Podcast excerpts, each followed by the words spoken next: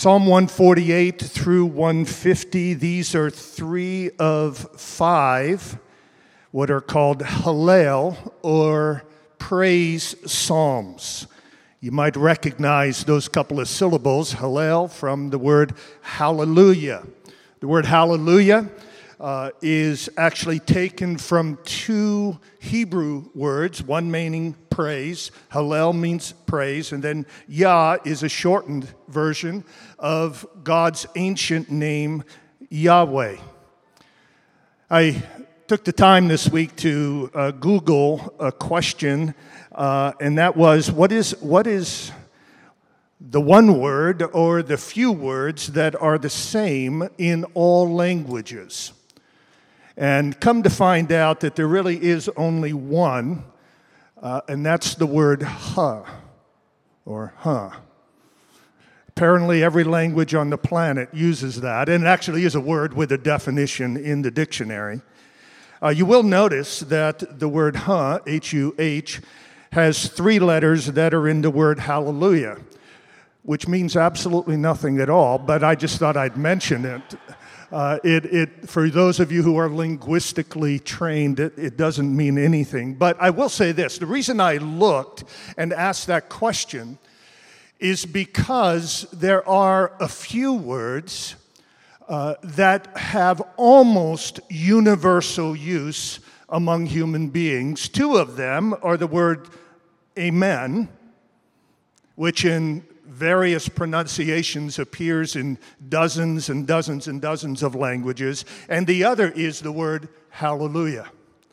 Wherever the gospel has gone, wherever the scriptures have gone, it is interesting that believers have not bothered to translate very often translate the Hebrew term, but rather keep it and just pronounce it in terms of their own dialect or their own accent. So you could go to Japan, where I grew up, and it's Alleluia. You could go to various parts of the world, and it's some version of this word and this pronunciation. The word means praise Yahweh, praise the God of the Bible. And it is a call to worship. And as you look at Psalm 148 through 50, there are 27 times in these three Psalms when we are called to praise God. In Psalm 150, we've already heard 148, 150 reads, Praise the Lord, or Hallelujah, Hallelujah. Praise God in His sanctuary. Praise Him in His mighty heavens. Praise Him for His mighty deeds. Praise Him according to His excellent greatness. Praise him with trumpet sound. Praise him with lute and harp. Praise him with tambourine and dance. Praise him with strings and pipe. Praise him with sounding cymbals. Praise him with loud clashing cymbals. Let everything that has breath praise the Lord. Praise the Lord. Hallelujah. 13 calls to praise. 13 praise imperatives in six verses. I'd suggest to you, my friends, that that is emphatic. I would suggest to you that that means something. Whenever the Bible repeats things, it does so for a reason, so that we would pay attention. When there are 13 repetitions in six verses, you can be sure that God wants us to pay attention. This is a call for the people of God, for you and me, whoever we are, wherever we are from, whatever we have been through, to be a people of praise. Now, it's important before we proceed to see why God is worthy of this, this kind of praise to at least ask the question why God calls us to praise. Why does He want us to praise Him? There are those, especially those who are cynics and skeptics, who read the Bible and who suggests that the God of the Bible is some kind of uh, egomaniac, that he's somebody who's after worship and after praise, and he's, he's, he, he must have some kind of self esteem problem that needs to be, you know, a, ta- a self esteem tank that kind of runs on empty every six or seven days, so tells people to come back to church, you know, praise him again, and his self esteem goes back up as if, as if God is vain, as if God is like us. When we get all dressed up and we look good and we go to our family and friends. How do I look? How does it look? And, you know, we, we're begging for praise as if God somehow or other is deficient. God somehow or other needs our praise. No, that's not it. Friends, you and I can never give God anything that He needs. God has it all. Acts 17 says, God is not served by human hands as though he needed anything. You can't give God anything that isn't his already.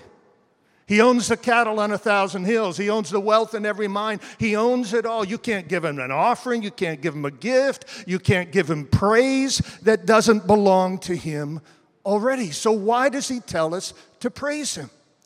It's not so that he can feel better. It's not so that somehow or other he can feel something. I believe it is so that we can feel something. He calls us to praise, he commands our praise so that our joy in him will be complete. C.S. Lewis has observed that praise is the completion of joy. Praise is the completion of joy. What does he mean? Well, have you ever noticed that when you experience something really cool, or you experience something really beautiful, or really powerful, or really skillful, you're not content just to see it or to hear it. What do you do?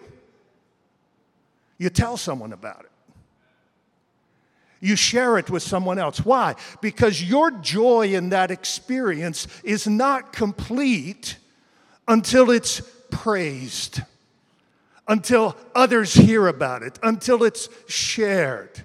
You wonder why I talk about Gayleen's cooking so much. This is why. It's part of my joy.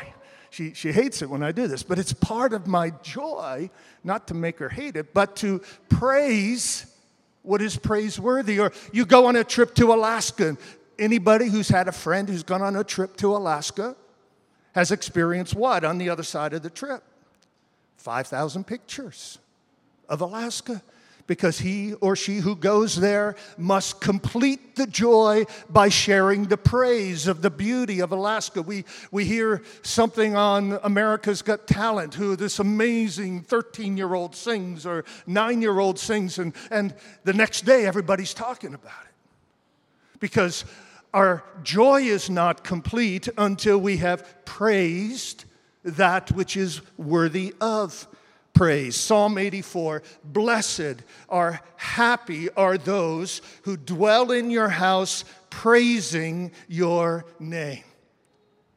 Happiness comes to us. Happiness is completed in us through praise. Why does God command us to pray? Praise Him? Well, first of all, the obvious, because He's worthy of it, as we're going to see in a moment. But it's not because He needs it. It's not because he craves it, it's because he knows we need it for the fulfillment and completion of our joy. Now, with that in mind, this, these three Psalms give us a number of reasons why God is worthy of praise. And I'm just going to touch on these briefly. These would be well worth your meditation and your reflection throughout the week and, frankly, throughout your life. Reason number one why God is worthy of praise because God created everything. Look at Psalm 148 and verse 5. Let them praise the name of the Lord. What? The sun, the moon, the stars, the highest heavens. Let them praise the name of the Lord, for he commanded and they were created. And he established them forever and ever. He gave a decree and it shall not Why should we praise the Lord? Because He made everything. And He didn't just make everything, folks. He made everything by a commandment, by a mere voice, by a word from His mouth. As back in Genesis 1, let there be. And when the words, let there be, came out of his mouth, omnipotence or almightiness, eternal, infinite, limitless power went with those words and spoke into the nothingness. And out of the nothingness came a universe. Praise the Lord. He has made all things by his omnipotent power. Second reason God deserves our praise is because he is awesome and amazing.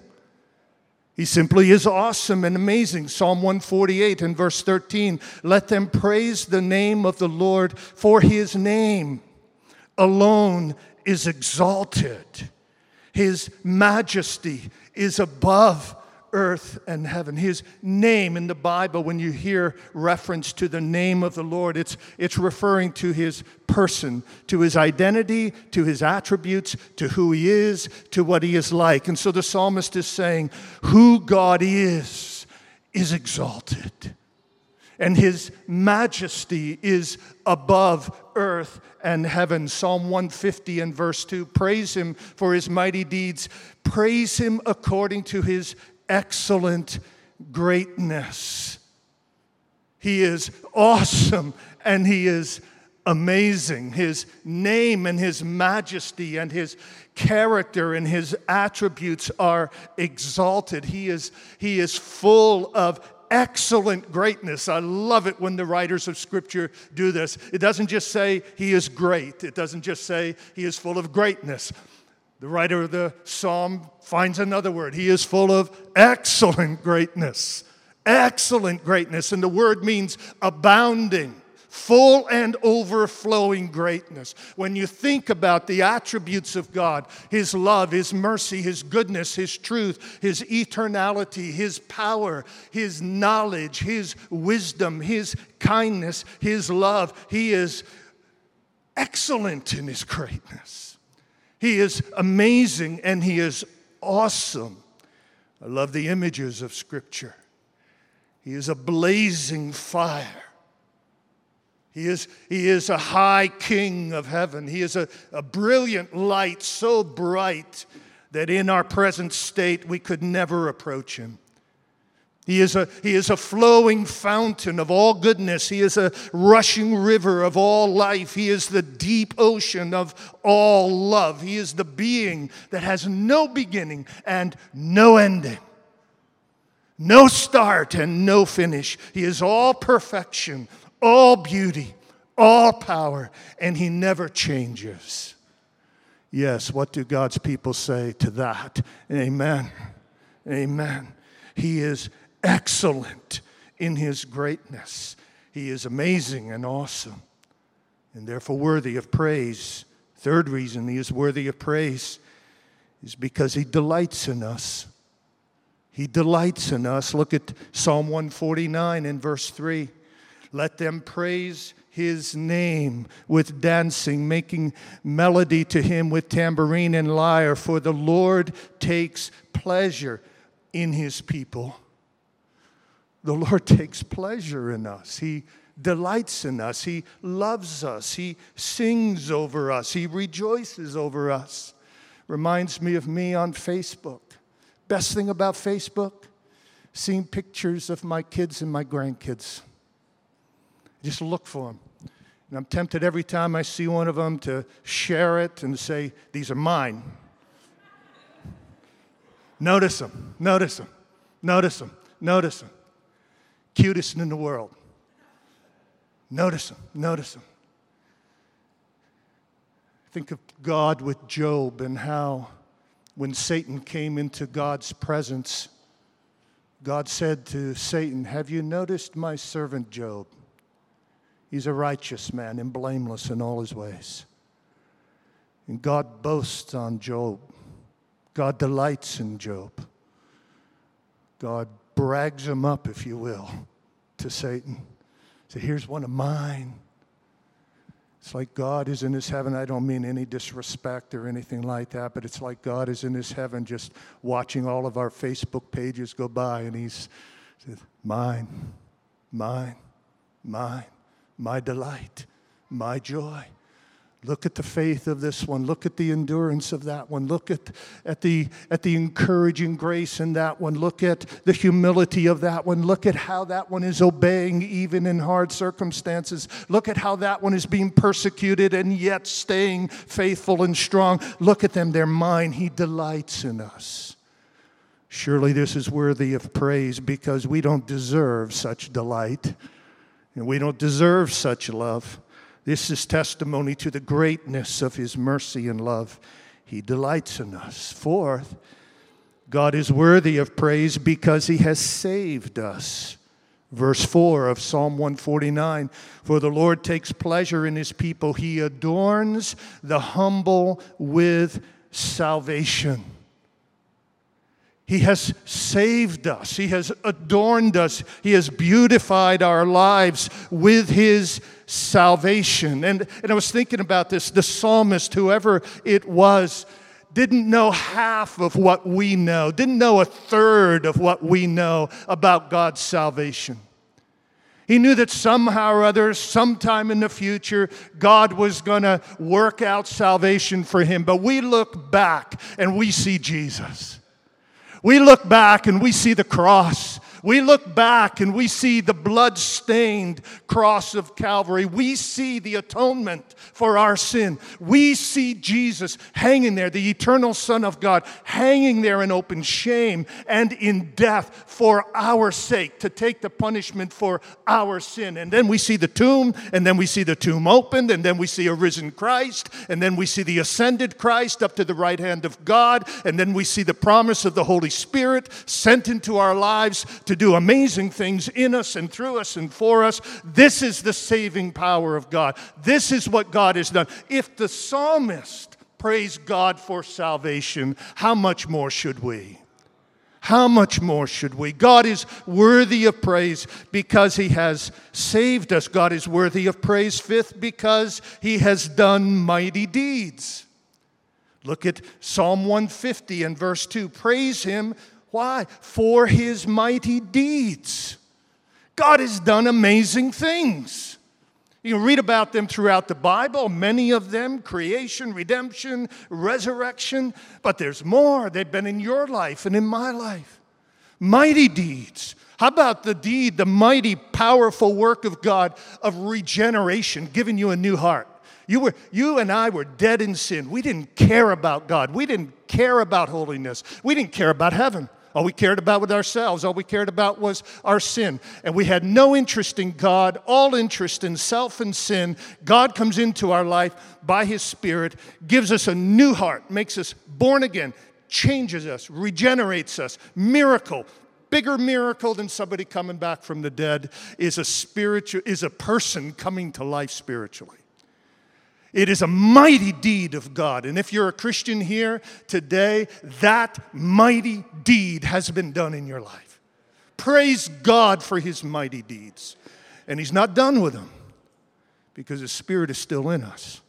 And his spirit is sanctifying us, and his spirit is transforming us and His Spirit is keeping us and preserving us in a world that hates God and hates our faith. And we, we are somehow holding firm. How are we holding firm to God? Because God is holding firm to us by His mighty deeds. And it's going to culminate when Jesus comes back.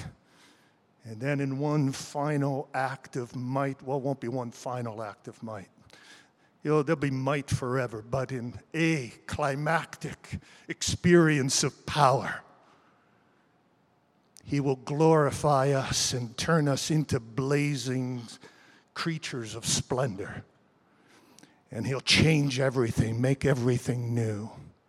And then we'll go on in His presence forever, celebrating His mighty deeds. God is worthy of praise because he has done mighty things.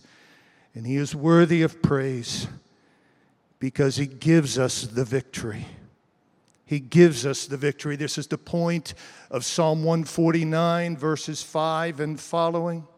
Let the godly exalt or triumph in glory. Let them sing for joy on their beds. Let the high praises of God be in their throats and two edged swords in their hands to execute vengeance on the nations and punishments on the people, to bind their kings with chains and their nobles with fetters of iron to execute on them the judgment written. This is honor for all his godly ones. Praise the Lord. You say, where in the world did all that come from? This, these, these wonderful praise psalms. And all of a sudden, he's talking about swords and punishment and vengeance. And, and way back in the day, when these psalms were written and before, that was quite literal.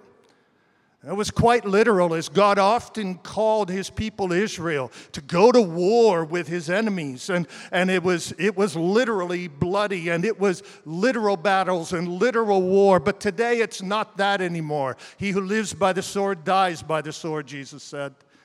Now, the weapons of our warfare are not a steel sword, it's the word of God, it's the gospel, it's the sword of the Spirit, and we win battles in the midst of our praise by proclaiming Christ in this generation, and God will beat back the gates of hell through us. And this is reason to praise. And so, the enemy of sin, and the enemy of unbelief, and the enemy of Satan, and the enemy of death, and the enemy of the fear of death, we have victory over them all through Christ. And so, let us praise the Lord. Hallelujah. Hallelujah. Hallelujah. For all these reasons, God is worthy of praise.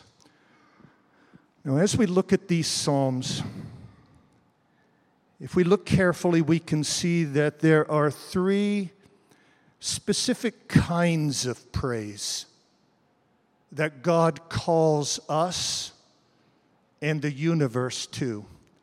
There, there's cosmic praise, congregational praise, and complete praise.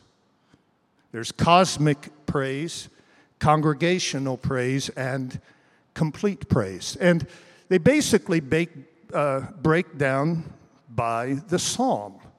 Psalm 148 is a call to cosmic praise. It is, it is a call to everything in all of creation, from the highest heavens to the host of the angels, all the way down to creeping things and insects on planet Earth. Everything praise the Lord.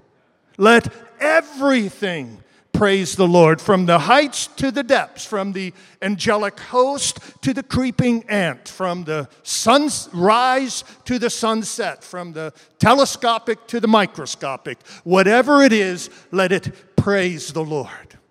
Let it praise the Lord. And indeed, it does praise the Lord.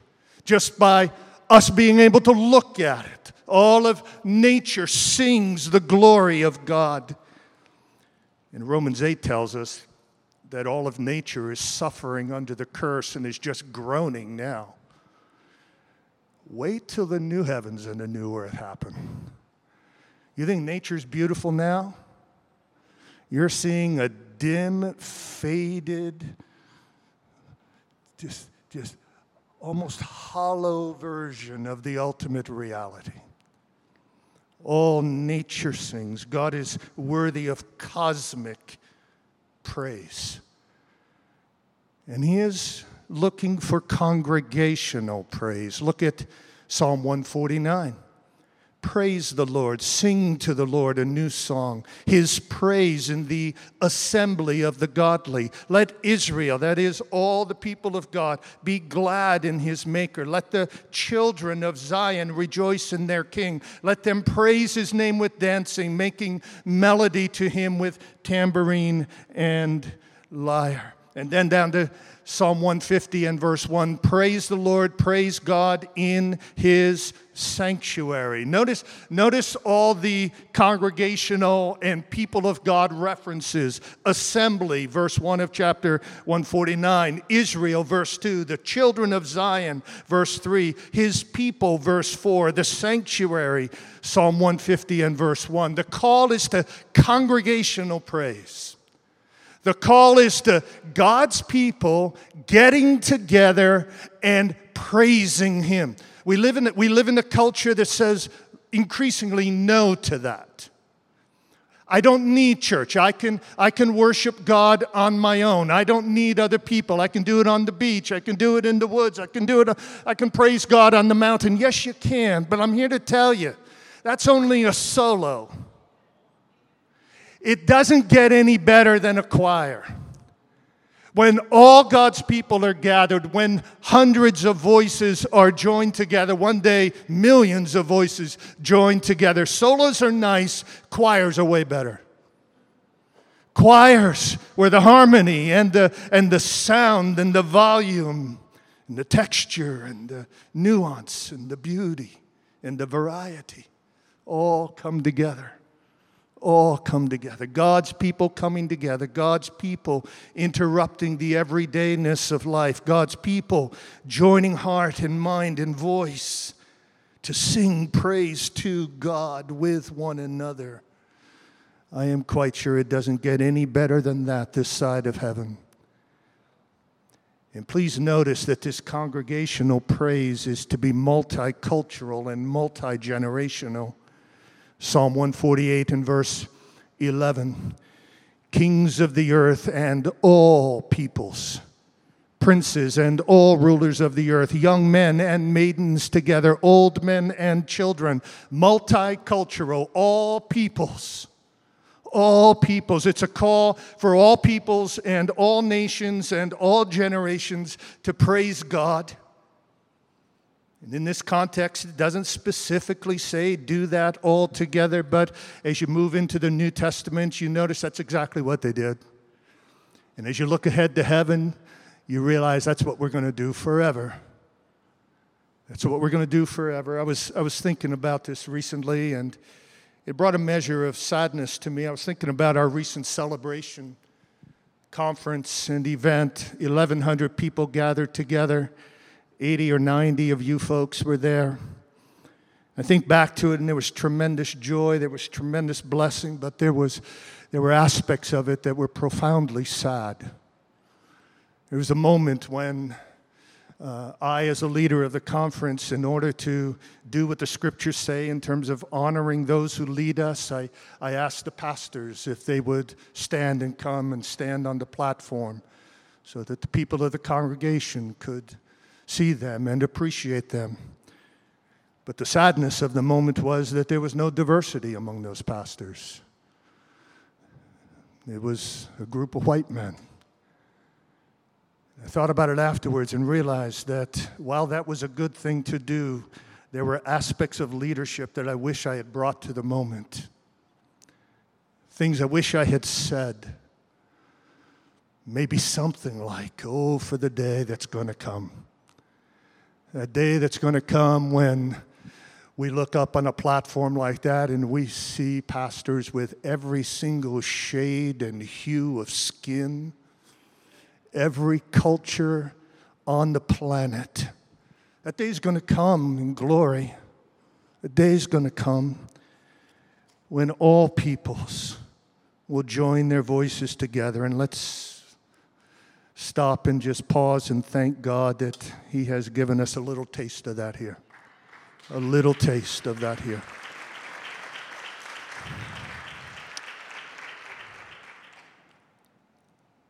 I am convinced that no presentation of God and the gospel is complete without a consistent echo of that theme.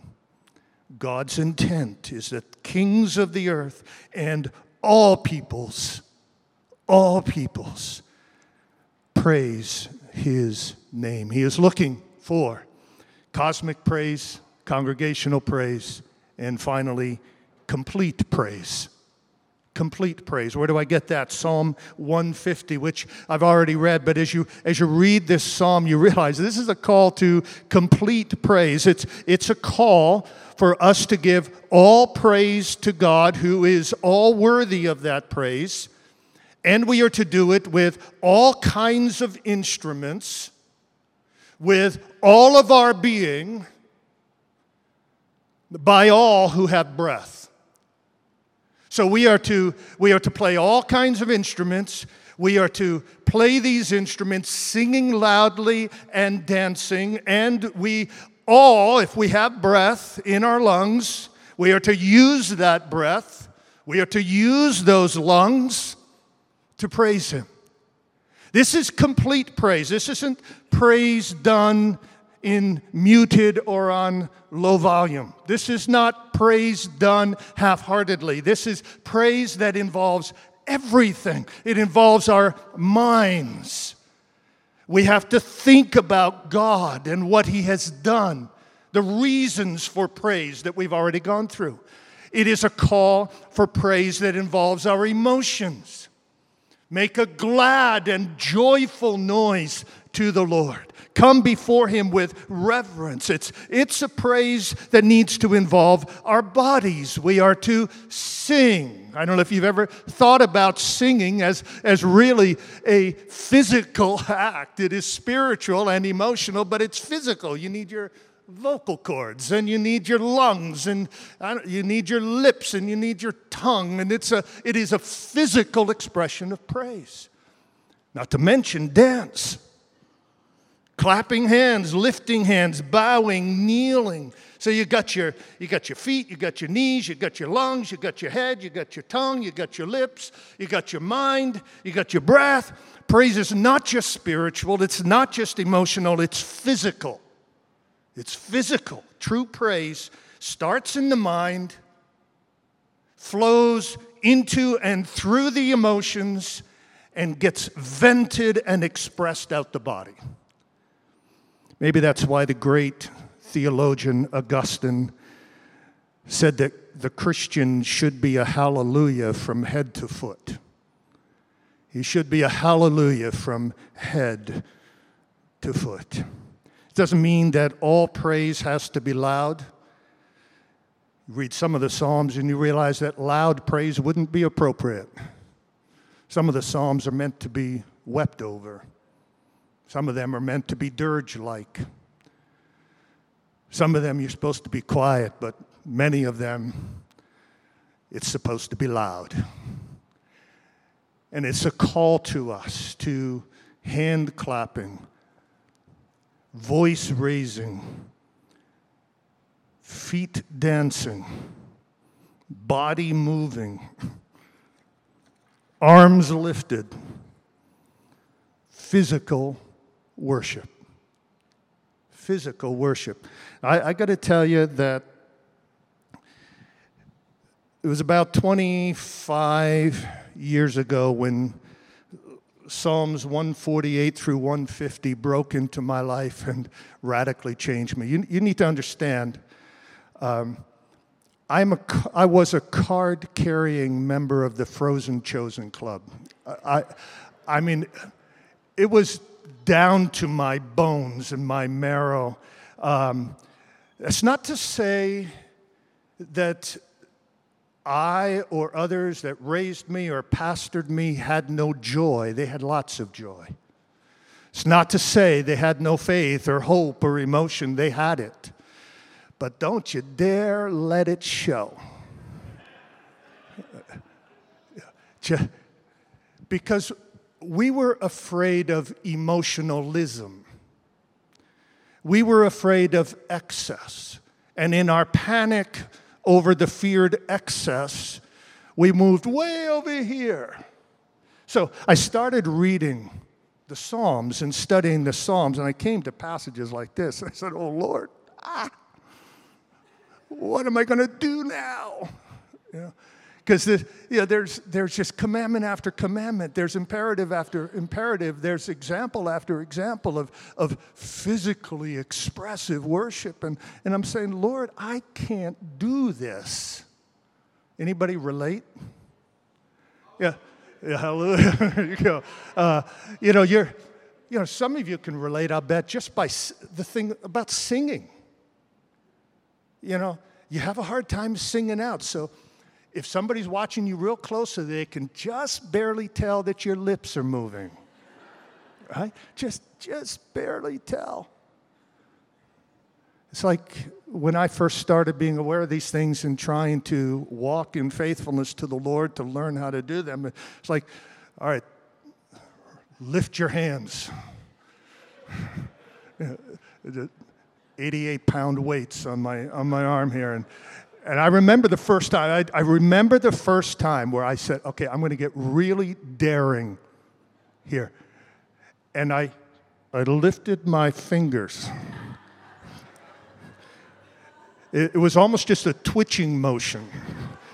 And anybody watching closely would have said, Tim, you just moved. You know, it, you know, you know it's over time, it moved from the twitch to the hand a little bit more upward, upwardly directed. You still don't want to see me dance. Uh, I can sway a little bit. I can bounce. And I can sing loud, for better or worse. Um, they say about certain athletes uh, that at the end of a game, some of you will recognize this phrase, they left it all on the field. They left it all out there. What do they mean? They gave it all they had. All the strength they had, they poured it out on the field. Win or lose, they gave it everything they had. I believe God calls us to that kind of worship. Love the Lord your God with all your mind, yes, but with all your strength. Pour it out. When you leave here on Sundays, go home exhausted. Go home exhausted because you've left it all here. Uh, you'll find that there'll be plenty more awaiting you by the grace of God, but go home exhausted. We're going to give you a chance to do that in a few, in just a couple of minutes. We're going to close with how could you do this message without closing in song, right? Uh, but what I want us to see is that, that God is worthy of this praise. And he wants this praise to be cosmic. Let all the galaxies praise him. He wants it to be congregational. He wants us gathered together to praise him. And he wants it to be complete mind, emotion, body, all of us poured out before the Lord. And so let everything that has breath praise the Lord. I'm going to ask the ushers and the worship team to please come forward, the ushers to offer to us the elements of communion. Because we're going to continue our praise here this afternoon through the observance of the Lord's Supper and then through the singing of two or three songs of praise. It's entirely fitting that joyful praise be a, connected to the Lord's Supper. Um, remember the Passover of the Old Testament, a very solemn, serious moment where the people of Israel were about to be delivered, but the only way they could be delivered is if they killed the lamb and they spread the blood of the lamb over the doorpost. And when the angel of death saw it, they would they would, the angel would pass over them and not kill their firstborn. If the ushers could come and start uh, distributing the elements. Um, and the people of Israel were redeemed that day through the symbolic lamb, anticipating the day when the true Lamb of God that would take away the sin of the world was going to come. Do you remember what the people of Israel did shortly after that as they were out in the wilderness? In Exodus 15, it says that Moses broke into song. And Moses' song is recorded there. And right at the end, it says, And Miriam and all the women of Israel took up tambourines and danced, and danced.